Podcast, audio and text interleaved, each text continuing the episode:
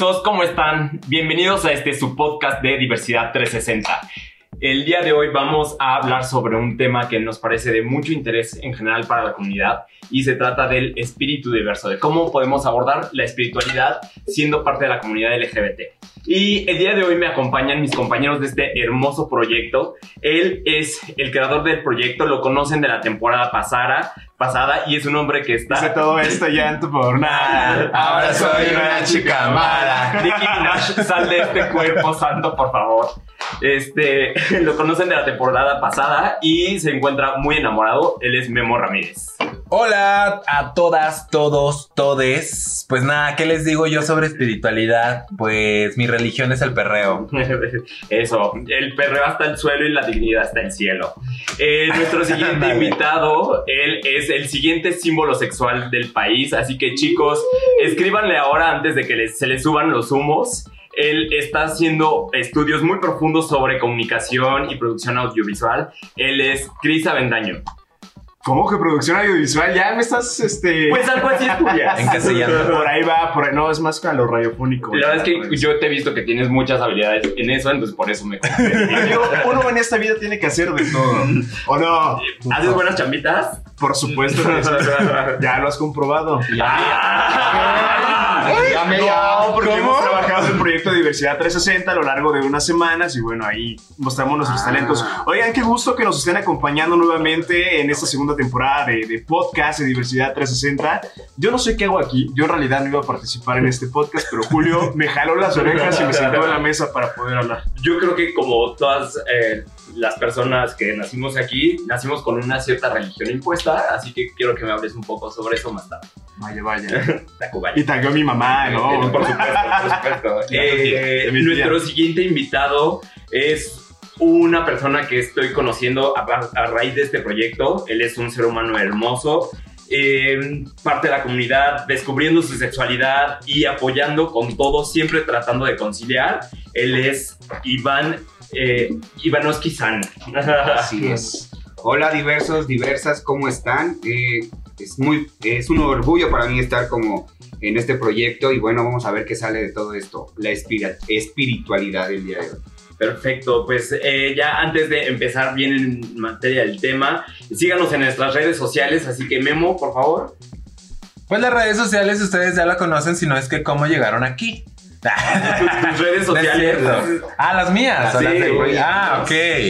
Las mías, nada, soy como Memo RMZ. Eh, estoy en Twitter, en Instagram y en Facebook como Memo RMZ. Eh, Chris, Oh, tus redes sociales. En Instagram como arroba Cris Avendaño con GN. Perfecto. Y Iván. En Instagram como Ivanovsky-san con W y en Facebook Ivanovsky-san. Bueno, pues yo soy Julio Vázquez. Síganme como me dicen Julio co- guion bajo con cero en vez de O. Y nuestras redes de Diversidad 360. En Instagram estamos como Diversidad guion bajo 360. Y en Facebook estamos como Diversidad 360. Y em, ahora sí vamos a entrar en el tema. Cuéntanos, Memo, tú eh, de chiquito, ¿a ti te bautizaron? Sí. ¿Creciste en una religión? Mi- la religión impuesta por mi familia y mi núcleo familiar fue la católica, apostólica y romana. Ok. No, eh, pues familia católica, pero la verdad es que mi familia nunca fue muy allegada. Son esos católicos de que creen en Dios y en el infierno y que pecados, pero nunca van a la iglesia. Ok. De esos tipos de familia. Ay, Esta ay. familia mexicana que se dice ser católica y religiosa, Sí. pero que no pisa la iglesia. Perfecto. De esas. Es una de esas familias como que sí abundan, ¿no? En realidad, y no quiere decir que sea bueno o malo, simplemente hay muchas. Es que decir el católico es como más de costumbre, ¿no? Pues me bauticé católico, soy católico, Exacto. pero no es que lo profeses. ¿Tú profesas alguna religión, Chris? No, no, no. ¿Eres- ¿Te, te consideras No. ateo? No soy ateo. Fíjate que esta discusión la he tenido en los últimos años con mi familia, sobre todo con mi abuela.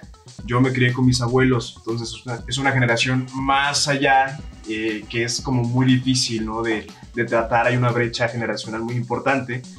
Crecí como católico, fui bautizado católico, mi mamá era católica, eh, conoce a su pareja actual, se vuelve cristiana, eh, protestante, eh, y a raíz de eso, pues yo viví con ella, con el- su esposo, Y cuando fui niño, sí tuve ese momento de confusión ¿no? entre lo católico y lo cristiano protestante.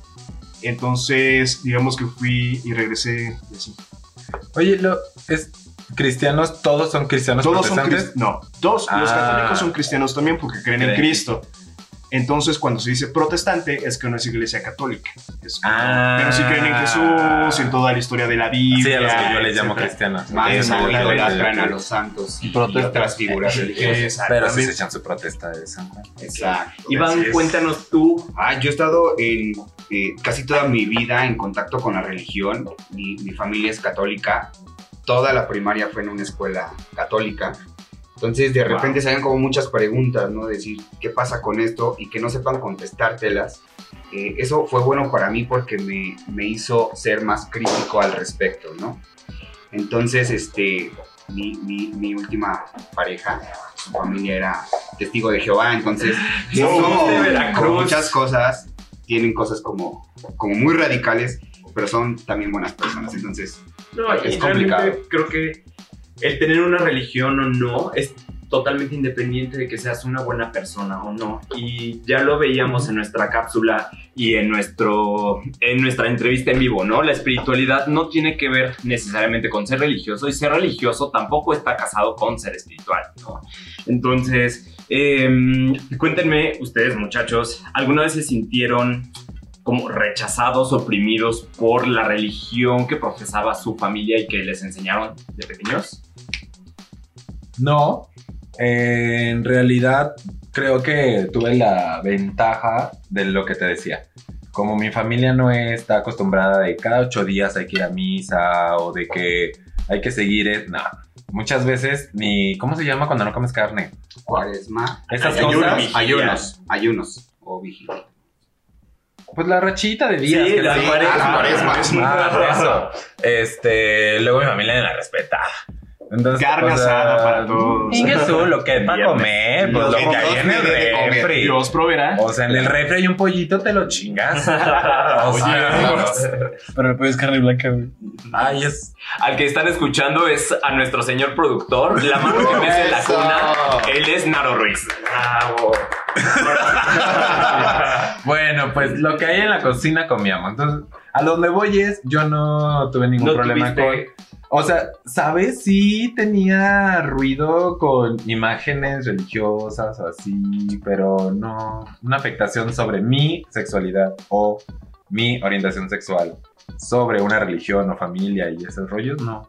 Ok. Porque nunca tuve, nunca estuve en uno. Oye, ese- esa cuestión de las figuras siempre me ha dado miedo. O sea, desde muy chavito, yo iba a una iglesia católica y era como También muy impresionante, muy pesado. Y decía, como un niño eh, le explicas que esto es como una explicación. Le explicas que todo es. No, vamos a ¿Cómo regresar. fue? Con cómo fue todo el proceso, qué de Jesús y el sufrimiento. Y creo que, digo, hablo desde mi experiencia con la Iglesia Católica, que la Iglesia Católica siempre, bueno, y otras, han, se han posicionado o han ganado la fe de las personas a través del miedo. Claro. Y es uno de los errores principales. Yo creo que por eso hay disparidades a veces cuando crecemos, eh, estudiamos eh, los temas o pues tenemos la madurez, ¿no? Ya para reflexionar y también eh, señalizar o cuestionarte cosas que te han implementado desde muy pequeño, ¿no? Yo creo que no solamente es el miedo, eh, que sí es parte de, pero también es la culpa. Y van muy de la mano, ¿no? Porque nos enseñan que eh, si hacemos una cosa, nos vamos a ir al infierno. Entonces Sí. nos da miedo de ir al infierno, pero también nos da la culpa de haber hecho lo que ya hicimos. Entonces, no sé, ¿tú alguna vez te sentiste culpable por la religión, Iván? No como tal, pero yo creo que el punto ahí es la institucionalización de la religión. Creo que son cosas diferentes. Ándale. A ver, explícanos. ¿Qué, qué es esto? Pues que la religión, digo, también como etimológicamente es como es- esta liga que tú tienes como con un ser supremo. Llámale como tú quieras. Y cuando la iglesia como institución empieza justamente con el miedo y toda esta situación, pues ya como que están estas cargas que tú, que tú mencionas. Por ejemplo, esto del infierno, ¿no? Eh, eso se sacó, digo acá culturalmente hablando, de los griegos. Recuerdan que los, a los griegos no los enterraban, sino los, los ponían, los, lo- les untaban aceites, les ponían sus dos moneditas y los prendían. Pero la iglesia cuando, cuando empezó a, a evan- a evangelizar toda esta situación, pues tomó esa figura, ¿no? Esa figura, entonces de ahí viene. Arderás en el infierno. Porque Sí. no, no coincidía con, con su pensamiento. Entonces creo que ahí es el punto, la institucionalización de la religión. Y esto cómo te, ha- o sea, tú desde esta institu- institucionalización de la religión, ¿cómo lo has vivido? O sea, como algo positivo, algo negativo. Pues te digo que yo lo he tomado como algo positivo en lo personal porque me ha hecho ser más crítico al respecto.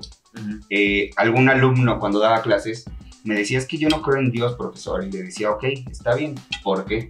Entonces siempre buscar como esas bases. Y decía, es que no, lee la Biblia. La Biblia es, es un, eh, un libro que, que te da mucha, mucha luz, ¿no? Pero no en esta situación como de, ah, tienes que seguir los 10 mandamientos, sino abre tu panorama y, y es conocimiento. Y ya tú decidirás qué sí y qué no. Y justamente mm, esta idea, ¿no? De que eh, tú decides que sí y que no, muchas veces nos orillan desde el, oye, pues el Dios que te presento a ti es un Dios que castiga, es un Dios malo, es un Dios que te considera pecador.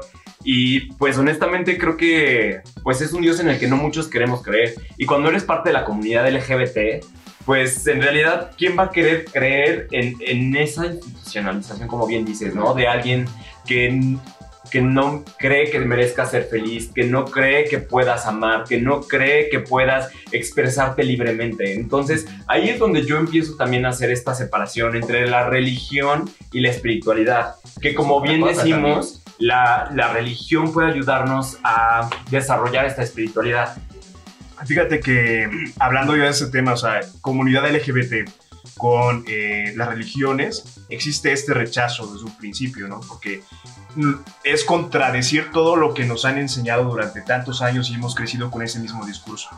Eh, pero también conozco casos, eh, digo, no se trata de que exorcicemos a las religiones, No, claro. hay casos de que hay religiones o hay iglesias, una misma una, una religión, por ejemplo la católica, que son abiertamente eh, LGBT y que yo conozco muchas personas, al menos aquí en la Ciudad de México, eh, que son gays y se han vuelto al cristianismo, que son iglesias que crean eh, precisamente para que los que no se sientan cómodos con todo ese discurso pues tradicional que ha manejado durante toda la historia de su iglesia, eh, pues se reconforten y tengan ese espacio de espiritualidad o con reconexión con Dios. Y es como eh, darle diferentes caras a, a- a la figura, ¿no? De que, del ser supremo, no voy a decir Dios porque hay, hay Claro. muchísimos, ¿no? Y es que justamente aquí empiezan las definiciones, ¿no? Cuando uno empieza a abandonar la religión, empieza a hacerse pues de sus propias concepciones.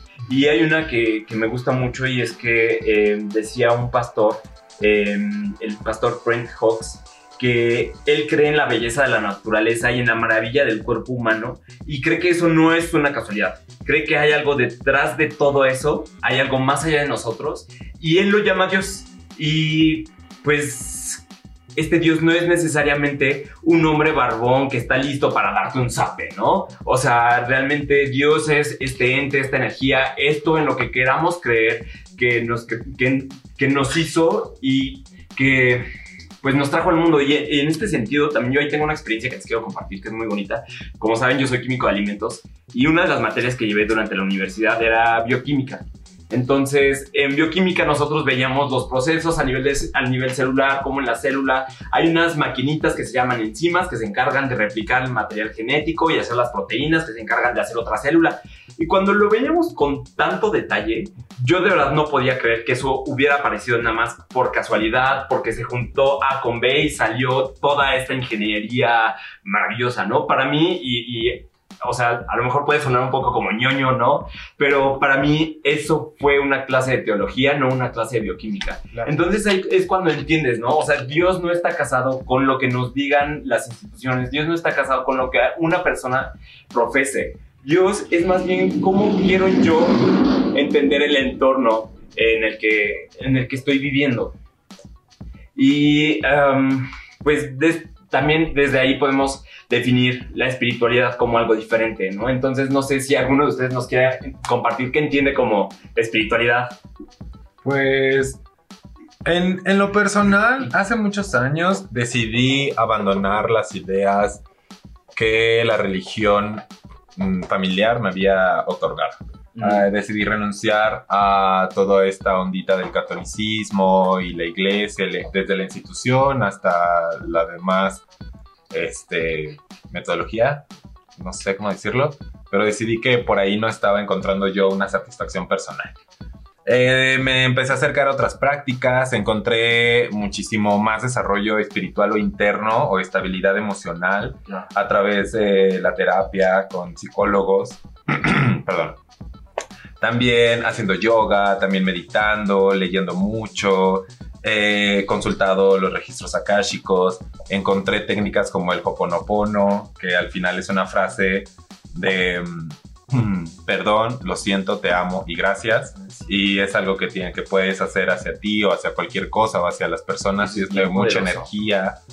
Es, la frase creo que va... mm, Si yo o mis antepasados te hemos hecho daño a ti, Julio, te pido perdón, lo siento, te amo y gracias. Y es repetirlo constantemente. Y, este, y eso da, es, o sea, la, la- la teoría a gran escala, porque ya no me acuerdo de lo que leí, en esa del Hoponopono, es como mandarte sanación y como Buena vibra. Ajá. Entonces por ahí fui encontrando como respuestas y estabilidad espiritual. Hoy en día, Memo, ¿qué pedo?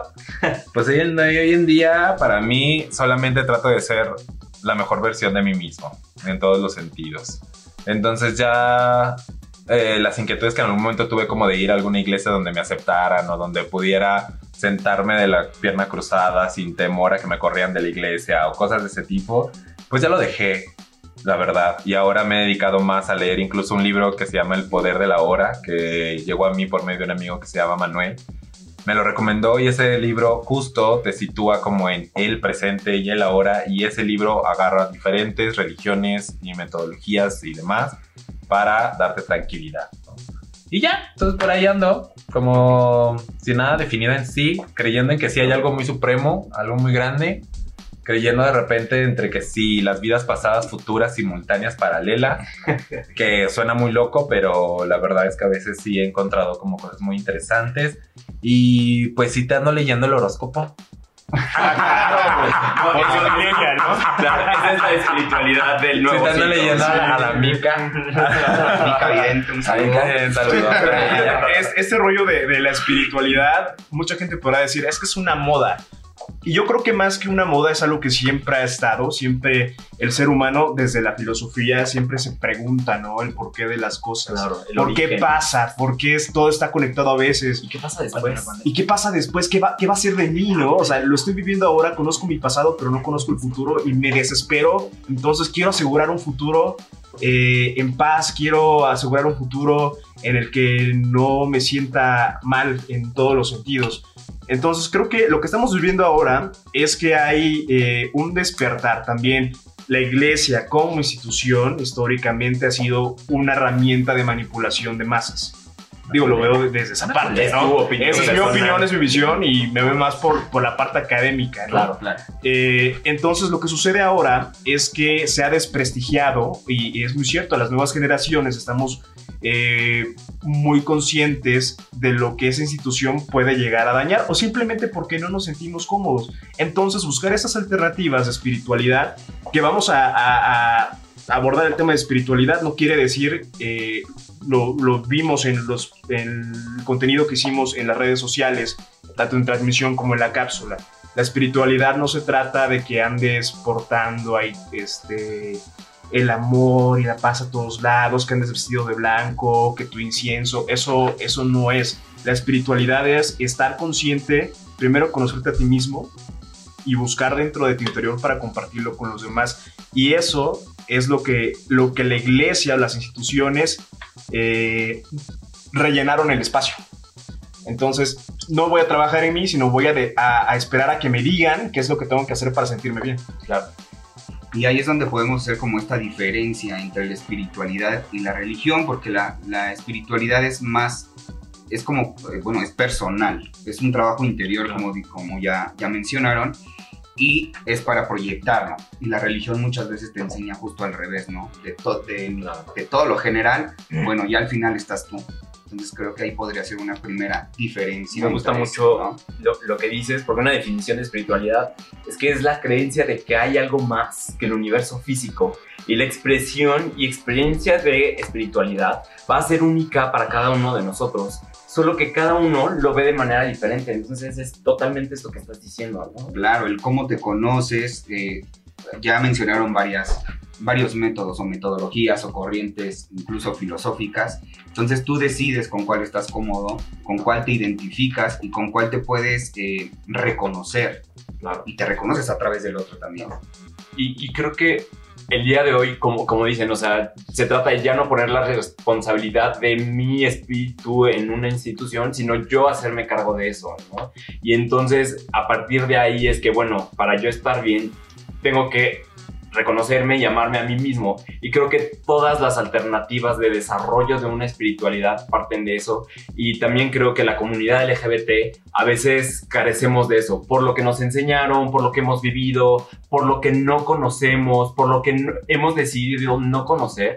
A veces nos quedamos como pues, con una pata ahí cojeando, ¿no?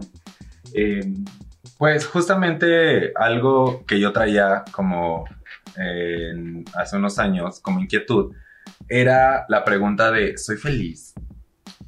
Y me la hacía constantemente en ¿soy feliz? ¿O qué es ser feliz? ¿Y, ¿O qué es la felicidad? Y en la búsqueda de esa respuesta eh, me topé, yo viví en Querétaro y me topé en Querétaro con un taller de filosofía que era sobre la felicidad. Ese taller trataba de, de entrada de explicarte que la filosofía es útil y no solamente es una materia aburrida en la escuela, ¿no? Que la filosofía en realidad es cotidiana y que le encuentras una utilidad día a día. Entonces, en, esta, en este taller hablaban sobre diferentes corrientes eh, a través de la historia filosófica sobre cómo es que vivían la felicidad y demás. Algo que se me quedó muy grabado, que era el primer, la primera sesión fue que la palabra felicidad viene derivada algo como, te los voy a decir conforme lo recuerdo, ahí ustedes igual Dale, búsquenle, dale. chavos, pero que venía como de la palabra eureka. O sea, y eureka entonces quiere decir que es algo espontáneo, algo que en realidad... Entonces ahí la reflexión que nos llevaba como el maestro del, de, que llevaba este taller de filosofía era, entonces cuando tú le llamas felicidad al, sentirte bien, estás diciendo que no está en tus posibilidades, que es un golpe de suerte. Y no. Desde ahí entonces habrá que volver a darle significado a la palabra felicidad porque justamente no es que no esté dentro de tus posibilidades. Tú mismo puedes hacer y construir tu felicidad y mantenerla. Entonces por ahí ese taller estuvo muy interesante. Les voy a poner eh, en las redes sociales las fuentes de ese taller porque estaba basado en corrientes filosóficas donde justamente era de, chavo, tu felicidad sí está en tus manos, o sea, sí está en tu cancha, ¿no? Y algo también de lo que poco a poco fui entendiendo fue una frase budista de... mm, no, la de... mm, se me fue... Pues que... Una frase budista que digo templo. mucho. Claro. Tu templo, Tú tu templo dices. No, del... Eso. El dolor es inevitable, pero el sufrimiento es opcional. Claro. Entonces yo, yo soy una persona que va ligando todo lo que aprende y todo lo que va entendiendo. Entonces lo que aprendí en el curso de filosofía, que fue como de la felicidad es algo que yo puedo controlar y decidir y maniobrar y construir y alimentar y fortalecer y etcétera. Aunado a todas estas corrientes o frases budistas como de que el dolor es inevitable pero el sufrimiento es opcional. Ahí vas cachando cosas como de, ok, yo decido que si hoy estoy mal económicamente, sí, está el sun es un mal, quizá, pero yo decido si me va a llevar para abajo o en realidad sigo como hacia adelante, ¿no? Por ahí va. Y que en esta onda de la felicidad, lo importante no es llegar a ella, porque ya que llegas a la felicidad, ¿qué Es más que no es hay? una meta. Bye. Es que, Exacto, claro, así es se concebía filosóficamente. eh, como el conocimiento, ¿no? O sea, el filósofo, si ya lo sabía todo, pues ya no tenía sentido de ser. Entonces, en esta parte o en esta analogía con la eh, felicidad, es el camino. Todo, todo lo que te puede llevar a tratar de alcanzarla es lo importante y aquí es donde la espiritualidad te ayuda mucho. ¿Por qué? Porque estás interiorizando, te estás conociendo y no solamente hay un camino, entonces puedes irte por diferentes eh, vertientes, pero justo lo que enriquece esto es este proceso. Yo sí creo que para poder ser feliz tenemos que amarnos a nosotros mismos. Y por amarnos a nosotros mismos es respetarnos, es eh, respetar nuestro cuerpo, respetar nuestro espacio. Y no por esto estoy diciendo así como, chavas, no, no, no hagan nada, pórtense bien. No, no, no, para nada. Es ser muy conscientes de lo que hacemos y hacerlos sabiendo que no nos estamos haciendo daño a nosotros y sabiendo que no queremos causar daño a alguien más. Para mí eso es como la manera y el camino en el que podemos llegar a construir esta espiritualidad y además la felicidad y estar como bien con nuestro entorno, estar bien con la gente que nos rodea. Entonces, ahora, claro que aprender a amarnos es una cosa bien difícil, ¿no? O sea, de verdad, eh, y perdón que sea insistente con esto, pero pues nos dicen tantas veces que no somos merecedores de...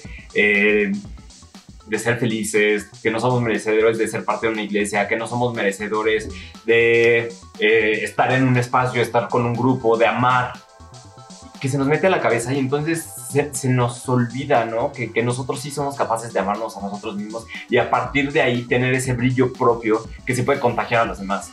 Entonces, creo que hay diferentes formas en las que podemos desarrollar esto, diferentes formas en las que podemos aprender a estar en armonía con nosotros mismos para estar en armonía con los demás.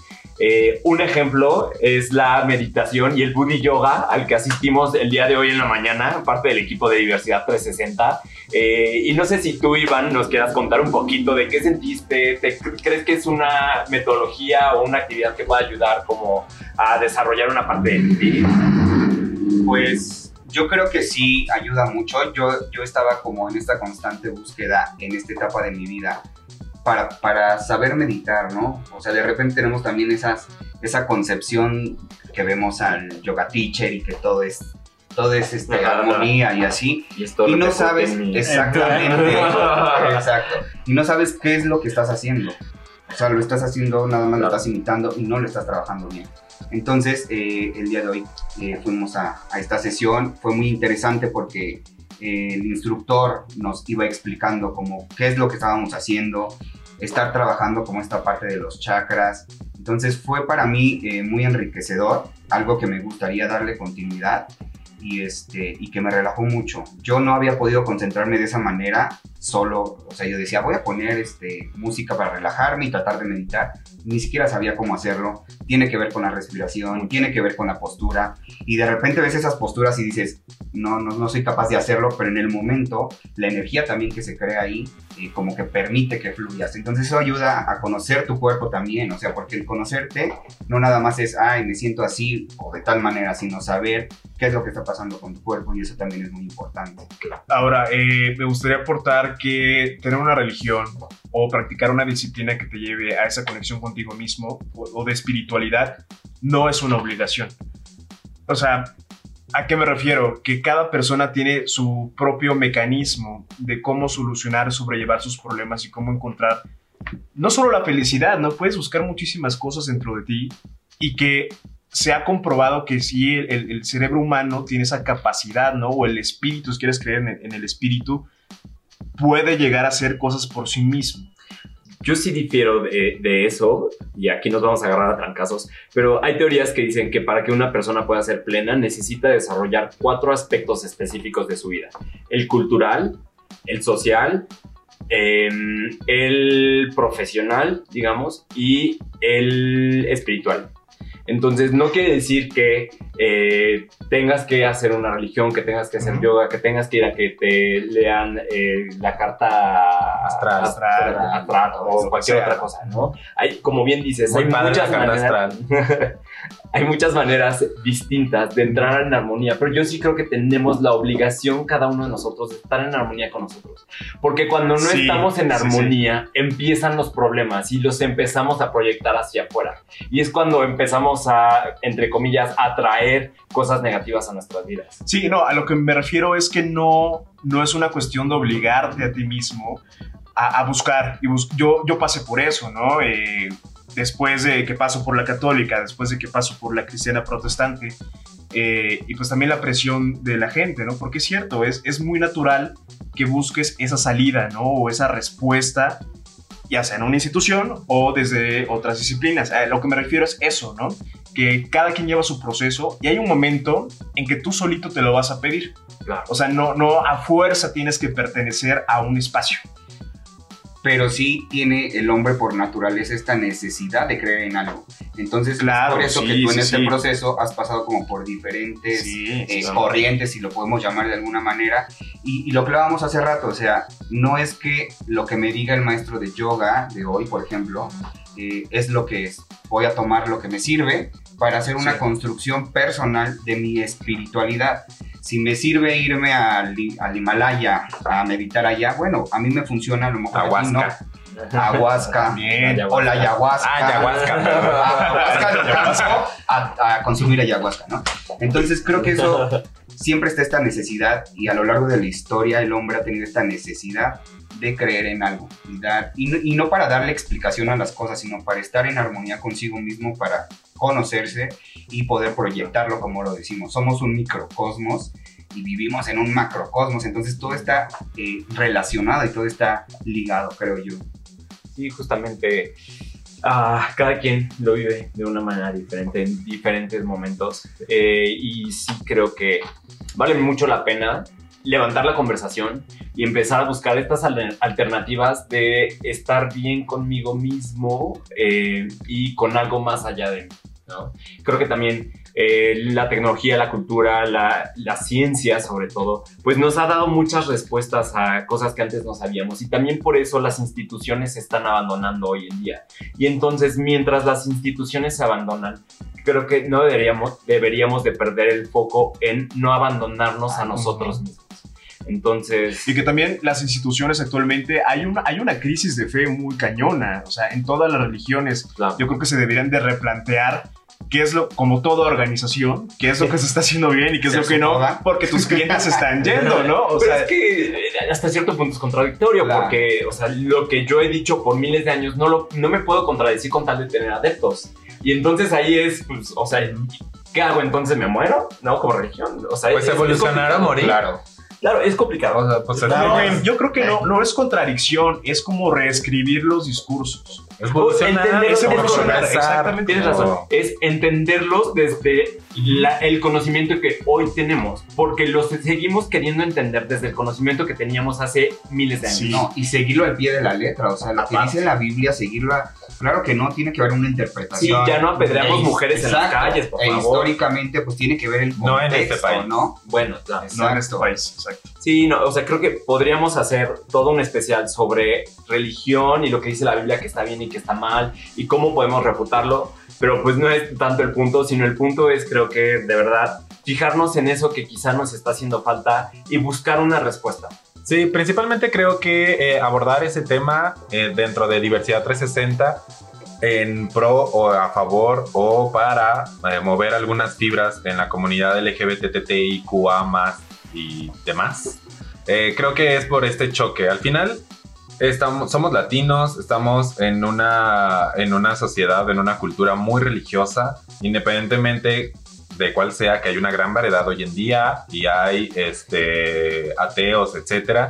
Pero al final del día la sociedad predominante está encausada a una religión y todavía somos muy religiosos.